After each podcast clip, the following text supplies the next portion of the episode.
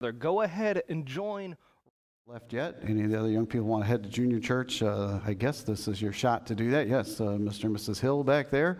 And uh, the rest of you turn in your Bibles this morning to uh, 1 John, chapter number 5. 1 John, chapter 5. See, Jennifer, I'm taking my coat off. Um, you know, it's that time of year where you can't tell in the auditorium if it's hot, cold. I don't know what it is. Uh, when you have my health issues, I don't know anyway. So I just look at DT. If, if DT's going like this, then I turn the heat up. uh, well, yesterday was Veterans Day, and as we already have done, recognizing all of those who have served. Uh, and I understand Armed Forces Day and the distinction, but I figure we can't honor those who have served and currently are serving uh, enough. We thank you for your service, all of you who have served or are serving in the United States uh, military. Um, also, today is our dedication Sunday for our Operation Christmas Child boxes, which are over here on my left. And um, I'm going to try this morning to combine both of them into one biblical truth. I guess I need my water, hon. Give me a second. Y'all okay this morning? Start out, you know, good. Jennifer, you're freezing back there. Is that you freezing? Yeah, you're fine. You got. She's got a giant blanket over her. That's good. They got people that bring their own blankets and they leave them here all the time. You know, Carol Jean does. Hers is hers is right there. You could steal it. You know, um, she'll come back. Where's my blanket? I have no idea. Um, but I'm going to try this morning to put both of these things into one sermon. I thought that would be interesting. So I'm breaking away from our reasonable service uh, series. I'll pick that up next week. We're almost done with that series, but uh, today I, I wrote a, just a little message entitled "Veterans of Victory," and we're going to go to one of my honestly one of my least favorite bo- books of the Bible, First John. And I know some people going, ooh, pastor doesn't like it. Because when I was a younger, when I was a teenager and even into my late teens and into my, even into some of my college years, um, you say, why did, what, what was it about First John you didn't like? Because every time I'd read First John, uh, the time I got done of it, I was not sure if I was really a Christian. Every time I read it, I came away going, there's no way I can really be a Christian because I don't love my brother the way I should. And I'm so thankful as I got a little bit older, went into Bible college and studied that um, I was coming at the book of First John completely incorrectly.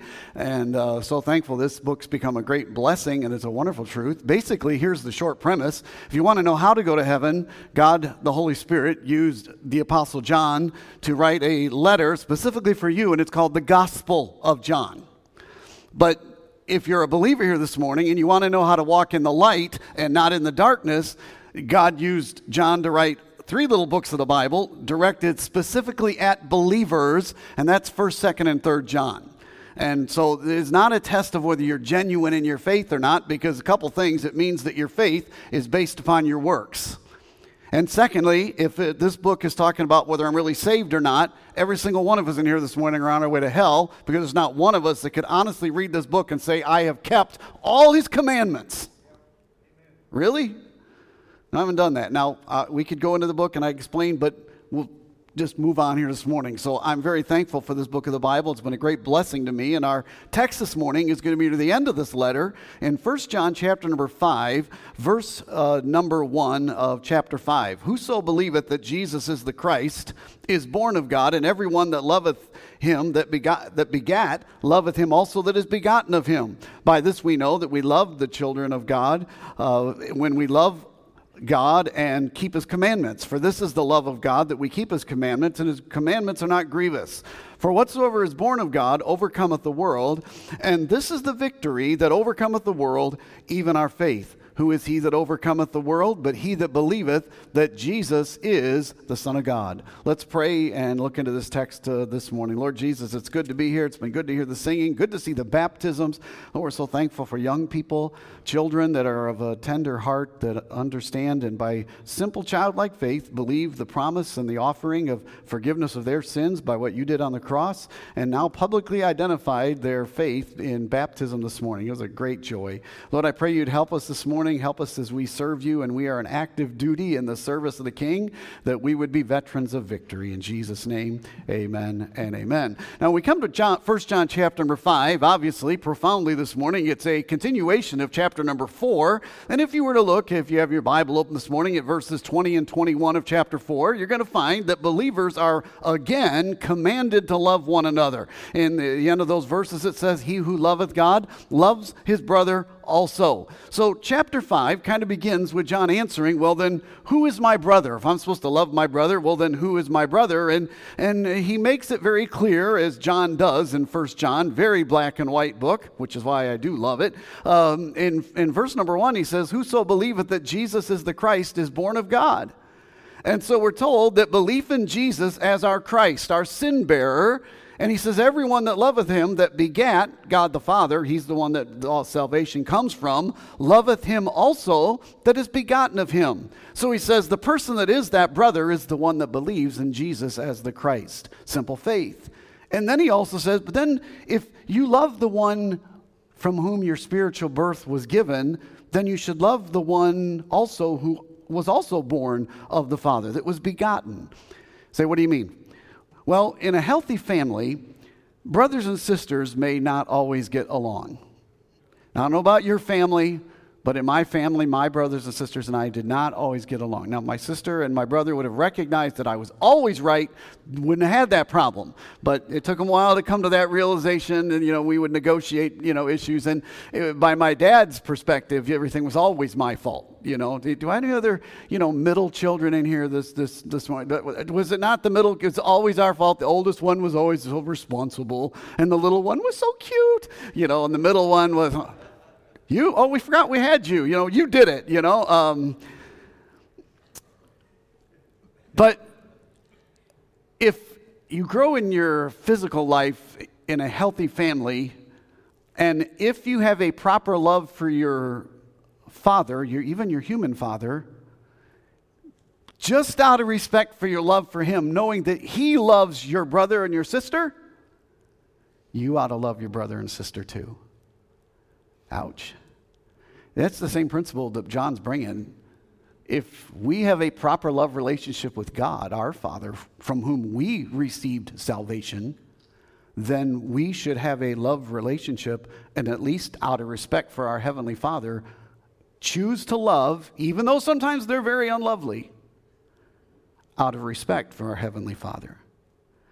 In verse number two, John answers the thought, well, then how do I know if I'm loving my brothers and sisters? And he reminds them the, the love relationship with the Father. And then he adds on and, and keep his commandments, you know, be obedient. And then in verse number three, he goes and says, For this is the love of God, that we keep his commandments, and his, grievous, and his commandments are not grievous. Now, in verse three, it's very important when he says, For this is the love of God.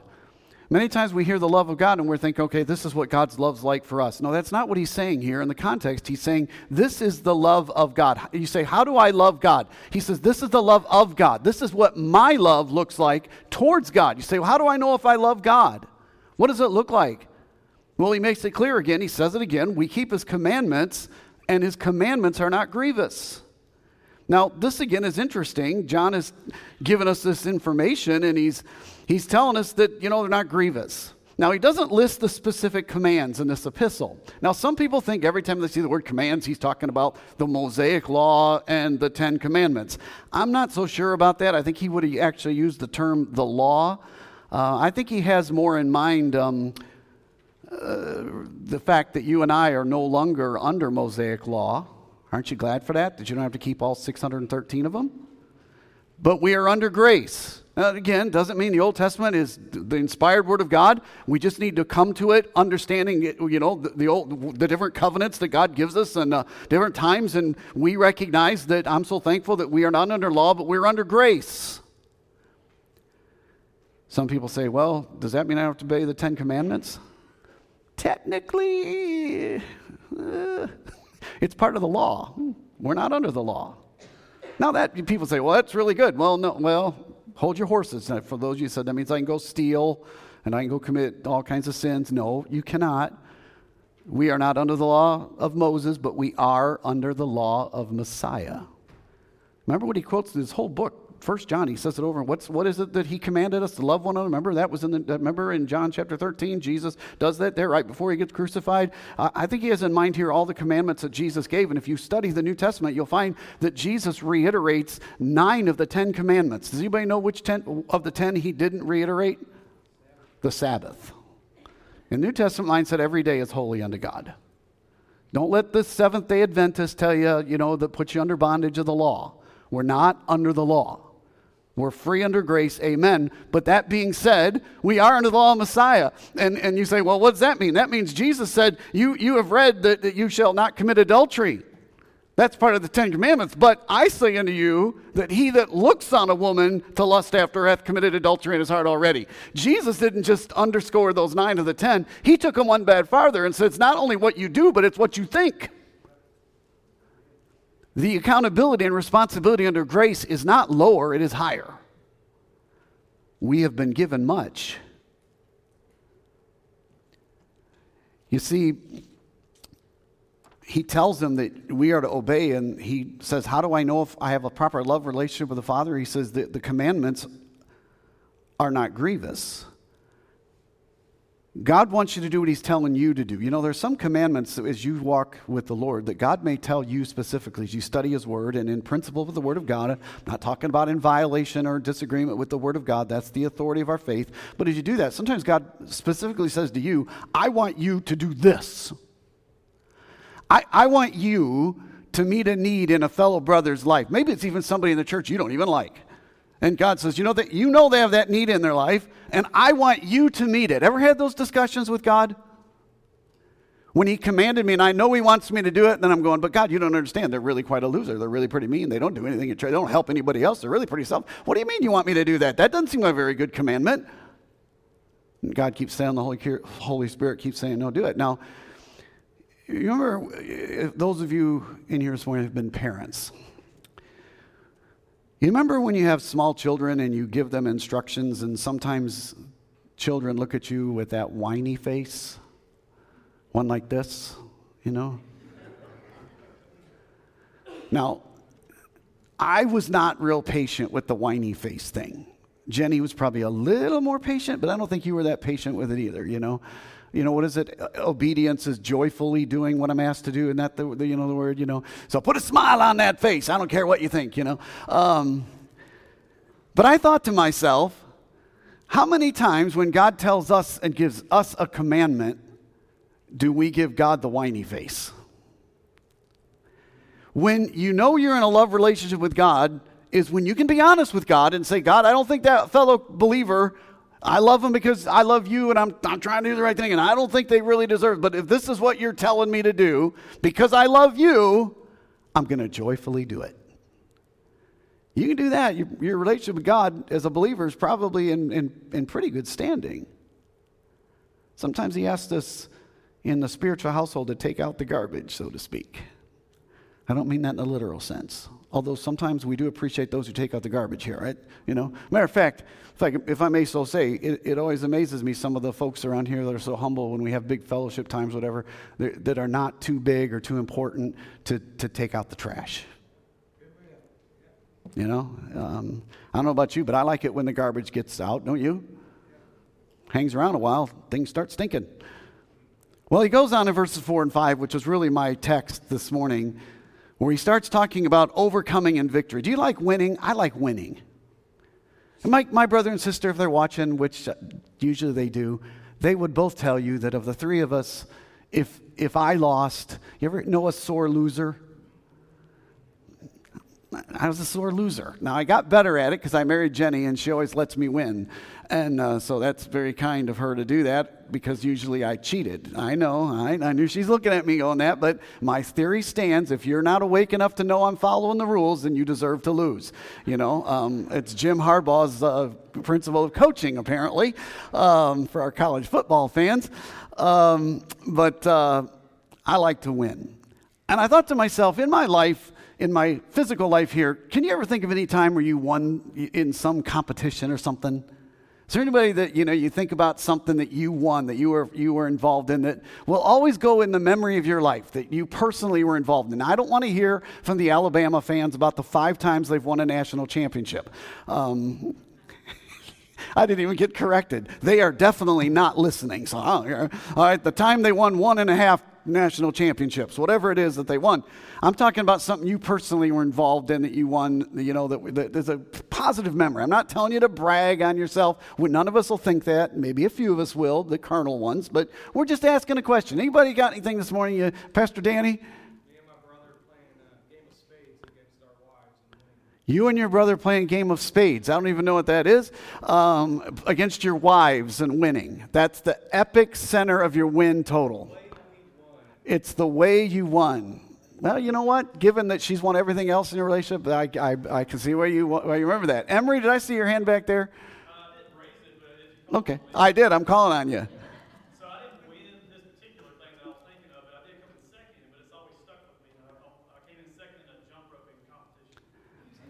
In a jump roping competition, you came in second. I was about to dog you about finishing second, but that's pretty good, my friend. I don't know if I'd admit it publicly, but it's pretty good. Um, you know.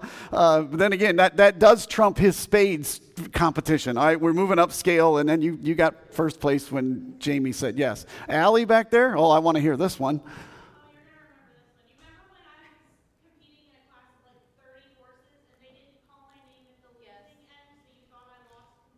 Yes, I gave up on my daughter. Yes. Yes, my daughter won a horse competition, a horse show thing. There was like 30 kids out there, and I mean, some she was competing against these kids that had horses that were worth more than our house, you know, that kind of stuff. And I was going, Lord, just let her place, just let her. And there's like five places, five or six, eight. So they started eight and worked their way down to one, and it went eight. She wasn't called. Seven, she wasn't called. he wasn't called. She wasn't called. And I'm going, oh no, she's going to be devastated. And you know, as a parent, you know, as a parent, you'd rather have them win than you win. You know, um, well, no, I don't know if I got that, but I, I, I wanted her to win. And uh, all of a sudden they go, and in first place, you know, Allison Stodola. We weren't sure if that was, it was. Did she win? And she did. We, we got that blue ribbon somewhere, don't we? Bless the Lord, we paid enough money. You should won first place. I can tell you that. No bitterness here, but I, you know, anybody else? Uh, yeah, Joe, this is good. I, I didn't know it hit a nerve like this this morning, but yes. I remember um, in college, I won the softball championship by hitting in the, um, bringing in the extra one run. You, you won the, the college softball yeah. by hitting, you, you got the winning RBI. Well, we are, we are we are going from spades to jump roping to horses to softball. We are going upward. Now, you don't let us down, Will. Yeah, mine, mine in North Dakota, I uh, joined a shooting competition against the security forces. And, uh, oh. yeah, came in number one. if you're watching online, we have a military executed guy saying he was in a shooting contest, and he goes, "And I came in number one." Um, you know, as if there was it was it you the only one competing or what? Um, you know, you said that's so matter of fact that you know. Now I will give you credit too. You know, you have upped the game there. I don't know if anybody could win anything better than a shooting contest. Pastor Cody's going to give it a shot.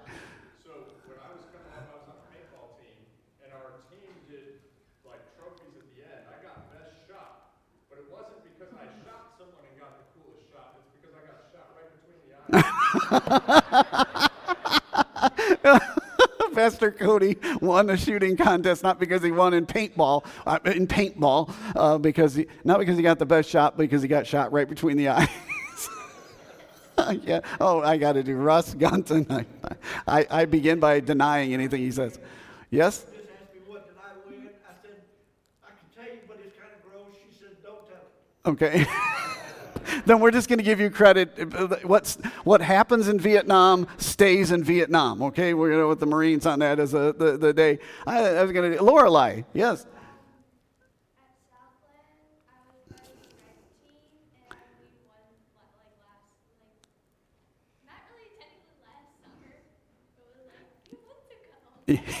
this summer, the red team that you were on at Southlands Christian Camp, you guys won the, the tournament. Did you guys cheat?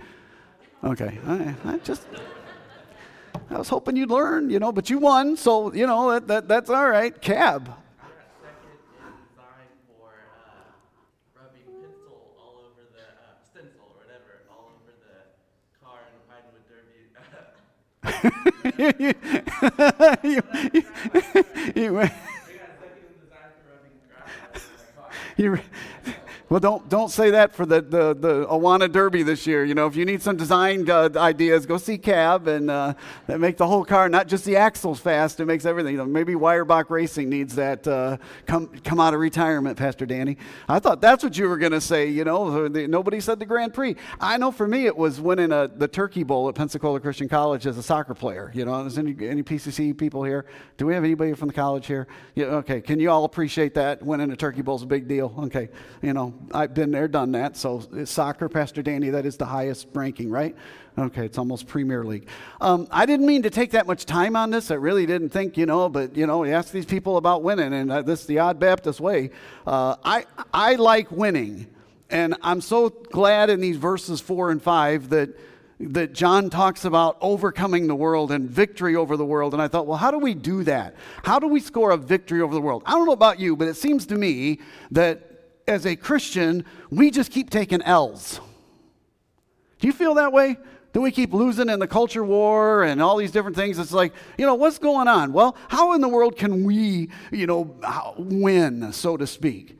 Well, I'm really thankful. Verse number five Who is he that overcometh the world, but he that believeth that Jesus is the Son of God? Woo!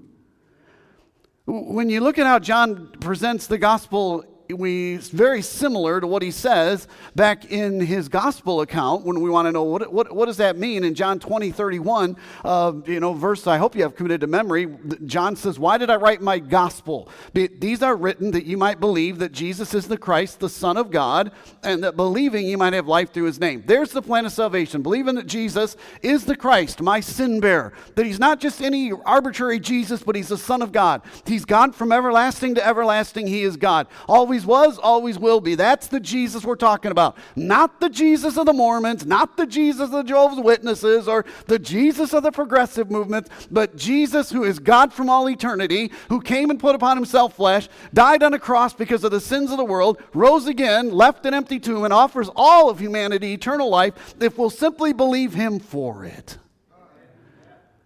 Jesus said, John 8 24, I said, therefore, unto you, you shall die in your sins if you believe not that I am He. Ye shall die in your sins. Jesus said, I am the way, the truth, and the life. No man cometh unto the Father but by me. John 6 47, Verily, verily, I say unto you, he that believeth on me hath, present tense, everlasting life. And of course, the ultimate, John 3 16, For God so loved the world, he gave his only begotten Son, that whosoever believeth in him should not perish, but have everlasting life. You realize that every single time a person trusts Jesus Christ through simple faith, it's a victory for the good guys. Every time. That's why here at Open Door, we're really committed to doing things with Operation Christmas Child because it reaches so many unreached people groups and I want to take just a couple minutes here. We're going to dim the lights. We're going to take a little dramatic pause effect here in the sermon. And if you're watching online, this should play. It's free copyrights, no, no legal liability here. And uh, we want to play a, uh, play a short video uh, for you, and then we'll, we'll finish out this morning.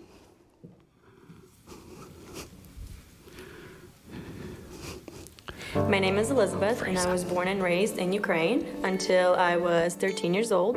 When I turned one, my father passed away, and my mom, unable to support us financially, packed us up and moved us to a nearby village to live with our grandparents.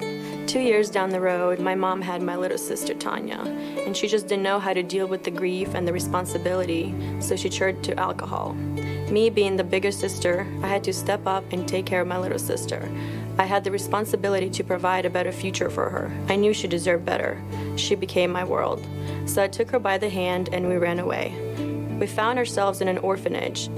Two years later, Tanya's father showed up and said that he was going to take her home and that since I wasn't his daughter, he can't take me home with her.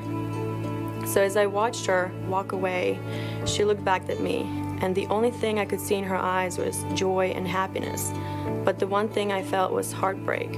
And I couldn't show her that because I knew that she deserved better. I knew that was the best I could do for her, so I let her go. And in that moment, I felt hopeless. I felt lost. I felt alone. And I just hit rock bottom. And that is where Jesus met me. He didn't leave me there. He showed me that He loved and cared for me through a simple gift, through a shoebox. When I opened my box, it was filled with so many different toys, but the one thing I remembered the most was a shiny yo yo. To me, that yo yo represented hope. To me, it represented love and care. Someone cared enough to send me this box, and I instantly felt Jesus' love. In May of 2007, I was adopted by a wonderful family from Williamsburg who was involved in packing Operation Christmas Child shoeboxes. And that year, my family decided to pack five shoeboxes. As we were shopping for the items to fill the boxes with, I realized that I received one of the boxes back in Ukraine. And with the help of family and friends that year, we decided to fill 100 boxes. And instead, we filled 150. From that year on, I had this passion in me to fill more boxes and share the love that I once received through this simple gift. Please don't ever stop packing shoeboxes. There are so many children out there just like me who have never heard of Jesus or experienced his everlasting love. This shoebox changes lives like it changed mine so many years ago.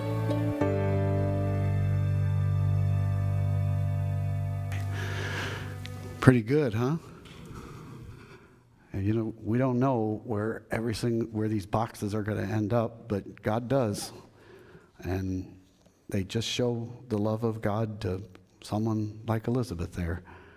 And every time I see one of those, it's a victory for the good guys.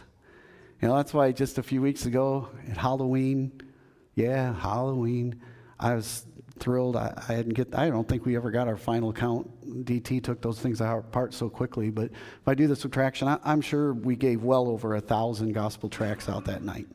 Over a thousand.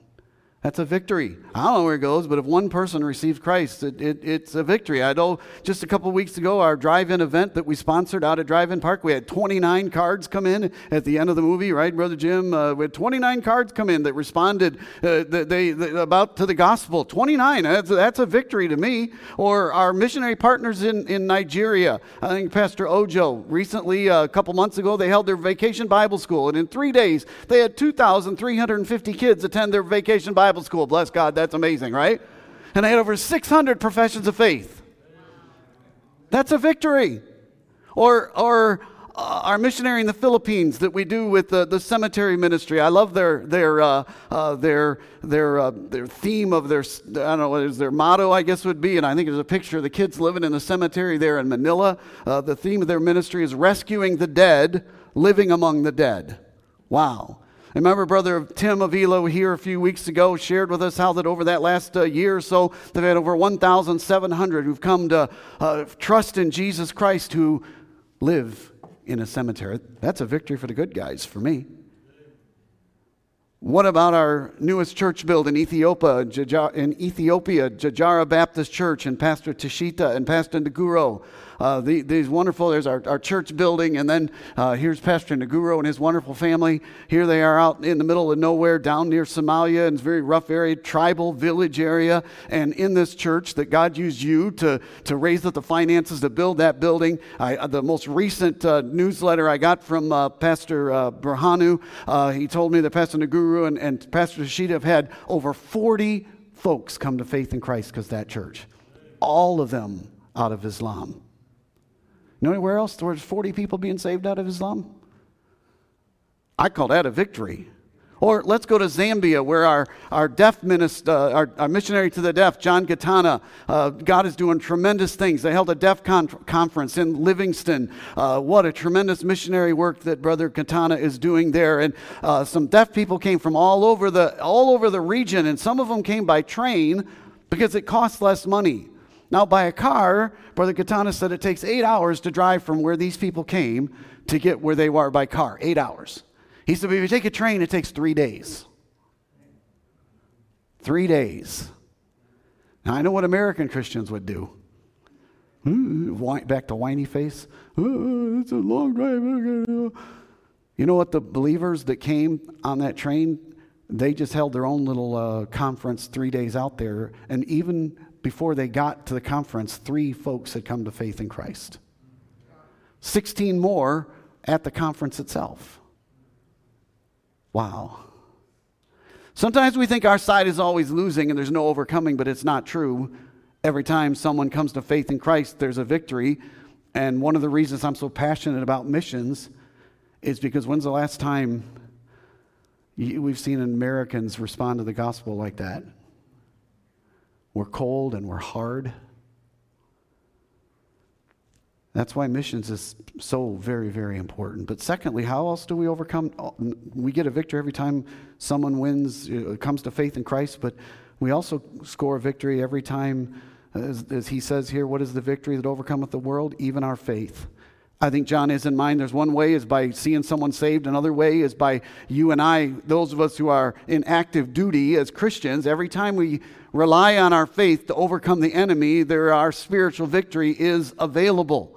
That we are in service for the king, and that as those who are in service, just like our active military and those who served in the past in the military, you, you, the reason we have one is because of conflict. And every Christian needs to understand that there's spiritual conflict in your life today, to right now, to this week. Uh, you know, Satan's trying hard to defeat you, discourage you, and get you off track. We are in a spiritual warfare.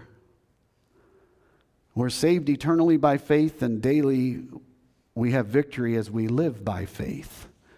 The Bible says it this way in 2 Corinthians 5 7, we walk by faith, not by sight. Romans 1:17 for therein is the righteousness of God revealed from faith to faith that is written the just shall live by faith as the writer of Hebrews says without faith it's impossible to please him for he that cometh to God must believe that he is and believe that he's rewarder of them that diligently seek him See, life gets hard. I don't know about your issues, but man, life gets hard for me. I get beat down, financial problems, job problems, health problems, family problems, civil unrest, racial unrest, wars, immorality everywhere. This morning, my admonition is hold on to your faith. Hold on. Ephesians 6:16 with the armor of God above all taking the shield of faith wherewith you should be able to quench the fiery darts of the wicked. Why is it when you and I give up? It's because when we lose our faith. When is it that we get defeated? When we lose our faith. When is it that we start misinterpreting who we are before God? When I lose my faith. I know we think we have it really hard, but I'm always reminded of the unnamed people in the Hall of Fame of Faith in Hebrews 11 lists all these well known Bible characters, Moses and Abraham and the others. But in verse 36, he says, And others, nameless, had trial of cruel mockings and scourgings, yea, moreover, were bonds and imprisonment. They were stoned, they were sawn asunder, they were tempted, they were slain with the sword. They wandered about in sheepskins and goatskins, being destitute, afflicted, and tormented, of whom the world was not worthy. They wandered in deserts and in mountains and in dens and in caves of the earth. And these all, having obtained a good report, having obtained victory through faith, received not the promise. In other words, in this life, it didn't go all too good for them, but because they held on to the faith, it was a victory. Wow. As Americans, there are so many veterans of victory. People you may never know their names. Some serve behind the lines and still in other words, critical to victory. Others pay the price every day for the rest of their lives. I always like to bring to your attention um, somebody in, in, history or in recent events that typifies uh, the, principle I'm teaching. And this morning I, I was thinking about different heroes of mine historically that were men of victory. I'm so glad I make no apologies that I'm so thankful the United States won World War II. I don't make any apology for that. The world's a better place because of it. But some years ago, when I was attending Oliver's, our son, adopted son, wedding up in Pennsylvania, I was privileged to go someplace that I always wanted to go, which was Gettysburg. Uh, if you've never been to Gettysburg, especially if you're a history nut, it's a really, it, to me, it's hallowed ground because Gettysburg was the had the had the North lost that battle, history probably would have been rewritten differently. And uh, it's an amazing place to go, and especially there's a spot called Little Round Top, and it was in the Union lines. It was the left flank. It was the very end of the Union line, and it was on this little hill, rocky hill, and um, it was critical that the North hold it And because if they did not, the Confederates would be able to come around the side and, and come back and really in, encircle the entirety of the Army of the Potomac and dealt, dealt maybe a, a crushing blow. Um, on that little rocky mountaintop area, little rise there, uh, the man in charge was a colonel, and he was from Maine, and he was a colonel in charge of the 20th Regiment of Maine. So a bunch of maniacs up there, if you would say, on top of that hill. It fits them, fits them pretty well. And um, the rebels at the bottom of the mountain, which, by the way, were made up of our kinfolk or many of yours, a bunch of Alabama regiments at the bottom. And only, I suppose they had the Alabama regiment go because they were the only ones crazy enough to march up that hill, charge up a hill when the enemy held high ground, had, you know, a little wall, and, and the, your, your, your commander says, charge up the hill. And, and you know what? With those men of honor and valor and bravery charged up a hill into withering fire. And they went up once and they got mowed down and retreated. They went back down. They regrouped. They brought some reinforcements. They went up again and, and got a little farther, got a little closer, and got run back. They went up the third time, got almost to the wall till they pulled back. And then they got more reinforcements and they went up again on the fourth time to where the, they were breaching the wall and there was hand to hand fighting. And, and, and barely the, the, the 20th Maine, uh, which was withering away, the, what were made, pushed them back. And the, uh, the, the Confederates went back down the hill, but they knew Every time they'd gained ground, they brought more reinforcements in and they said, This time we got them. On the top of the hill, the commander of the 20th Maine, Joshua Lawrence Chamberlain, was looking around and realizing that more than half his regiment was dead.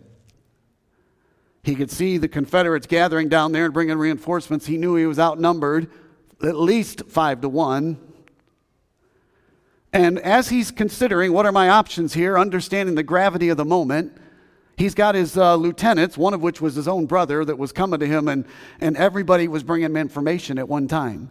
One was coming up and saying, Sir, the outnumber is five to one. Another one's coming, Sir, we sent that request for reinforcements, understanding how critical our position is. And, and the higher up said, No reinforcements are coming. Another one came to him at the same time and said, Hey, uh, Sir, I want you to know that we're basically, we've got enough one shot for every guy. We're pretty much flat out ammunition. We couldn't get any more. Another guy says, Sir, the rebels are on their way all this happening. And Joshua Chamberlain stood there and in his mind was running through these things about what would be the consequences if he pulls back and retreats and gives this ground to the enemy. And finally, his brother Tom screamed at him, Joshua, sir, give us an order. And in that moment, he decided that he was not going to accept the status quo of defeat. And he looked at his men and his leaders and said, Fix bayonets. If we're out of ammunition, we're going to put the old knife on the end of the rifle. And he said, Follow me, boys. And he took out his sword and he jumped on top of that wall and he said, Charge. And a bunch of crazy maniacs leapt over the wall, ran down the mountain right into the face of the enemy. Well, the enemy, seeing this, thought, who in their right mind would give such an orders? They must have just got reinforcements. And so they turned, many of them dropped their arms, and in less than 10 minutes, a defeated, quote unquote, broken, ragged group of men captured the entire regiments of the 15th Alabama and 47th Alabama, more than 400 men. And in one decision, Joshua Chamberlain literally changed the world. You see, most historians think that had the Union lost that particular battle, they would have lost the Army of the Potomac. More than likely, history does not play out the way that it does. And if you don't believe that, understand that Congress gave Joshua Chamberlain the Congressional Medal of Honor. And when the end of the war finally came there at Appomattox, President Abraham Lincoln called up Joshua Chamberlain to be the one at Appomattox that received the sword of surrender. You say, What's your point, Pastor Ken? My point is, you may be like the 20th Maine, that you feel like Satan's hitting you over and over and over, and you hold on, and you barely hold on, and you barely hold on, and you say to yourself, I can't hold on any longer. My admonition to you this morning is keep the faith, hold the line. Victory can be just one decision away. Keep moving forward. Amen.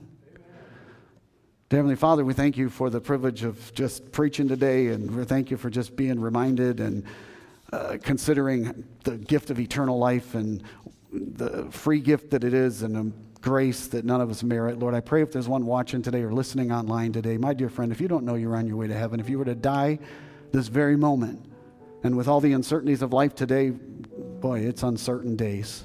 Are you sure you'd go to heaven? Do you know there's been a time where you received that gift that God is offering you? the gift of forgiveness for your sins. Would you trust Jesus Christ today as your personal Savior? Oh, dear Christian, I, my, my plan today, my goal today was to remind all of us as a church family that, hey, there's some victory going on out there. You know, good things are happening. People are being saved. God's using our ministry. But it happens only as we as a church family stay vibrant in our personal walks. And I want to be an encouragement, especially this morning if you're listening here today in person or online and you're going through a particularly difficult time and it seems like you're losing and Satan's hitting you over and over again, and you said to yourself, I can't take another charge. Yes, you can. Hold the faith. Don't accept the defeat that Satan is selling you. There is victory. Holy Spirit of God, I pray in each of those circumstances that you know, I pray you'd give encouragement where it is necessary. God, help us to be reminded that because we are secure in your hands, no matter what happens in this life, though we go through the trials and though we seem to quote unquote lose from the outside, that we know we're secure in your hand and heaven is our home and ultimate victory is ours through our faith. Seal decisions in Jesus' name. Amen and amen. Would you please stand with me? We're going to sing.